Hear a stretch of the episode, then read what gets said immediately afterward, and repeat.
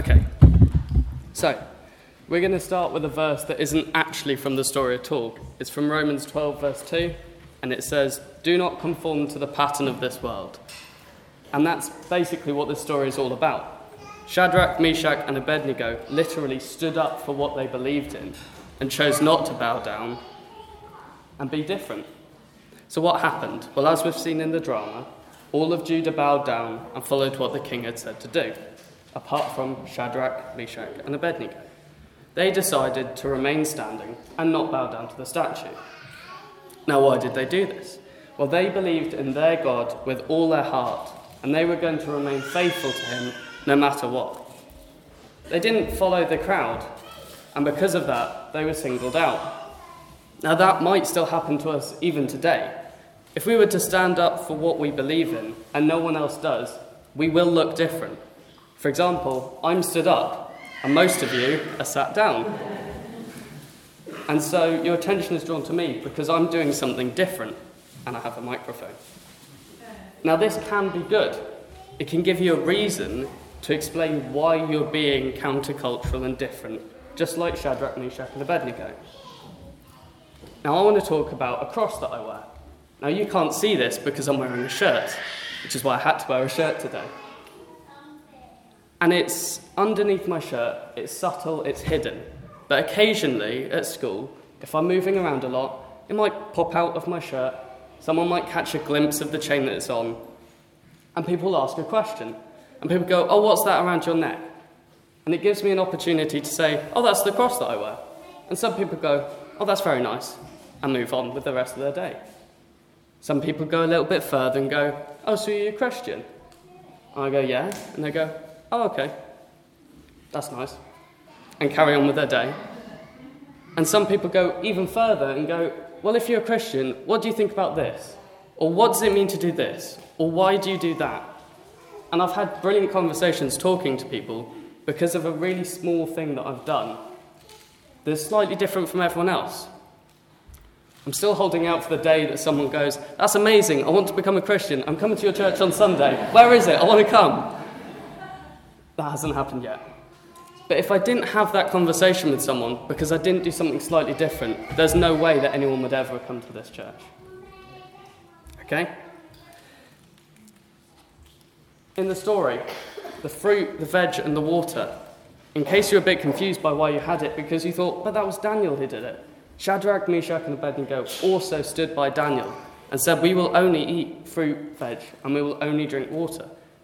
They chose to be different, they chose to keep God's holy laws, and by that they ended up being a lot stronger and healthier and fitter than the men of Babylon. That was a subtle difference. It wasn't standing up in front of the king, although they did that as well. It was a subtle difference that made a change, especially for that guard who had questioned them as to why they were choosing to do that. You don't know what impact that had on his life.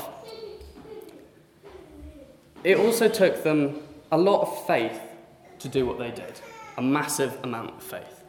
I'm going to read from Daniel 3, verse 16 to 18.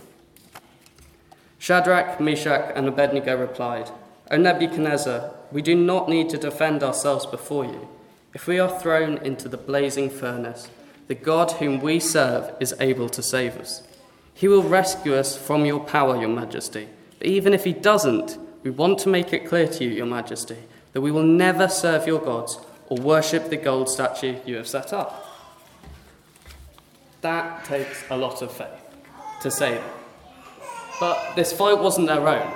They weren't saying it because they knew that they could get themselves out of the fire. They stood up to the king and then trusted in God to save them. They didn't attempt to escape the furnace, they didn't try to untie the chains from behind their backs. They let God do what only God could do. So don't be afraid to let God help you, He will. You just have to look at Elijah. He stood up and took on the prophets of Baal. He teased them and even sabotaged his own offering by pouring 12 jars of water over the altar, completely soaking the wood. He then called upon the God whom he wholly trusted and totally believed in. And God didn't leave him looking awkward in front of a large amount of prophets. Instead, he backed up what Elijah had said with an awesome miracle. So don't doubt what God can do through us. There are a lot of stories in the Bible and today about amazing things happening. But honestly, none of that is possible in just that person's strength alone. There is a big link between amazing miracles and a rock solid faith.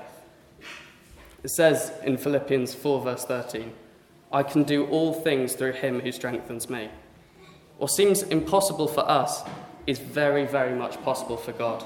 We just have to have the faith to believe that God can and will do it. And it's that powerful faith that is shown perfectly in the story of Shadrach, Meshach, and Abednego. Now, ultimately, we won't all have to stand up to royalty and refuse to bow down to the statue that they make. But what we all have to do as Christians is be a bit different. Live your life in a way that makes others ask questions about why you make the choices that you do or why you act in the way that you do. I want to pray. Thank you, Lord, that you will stand with us when we choose to be different. Thank you that you're not going to leave us alone.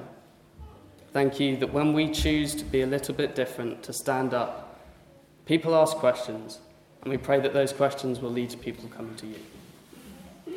Amen. Thank you.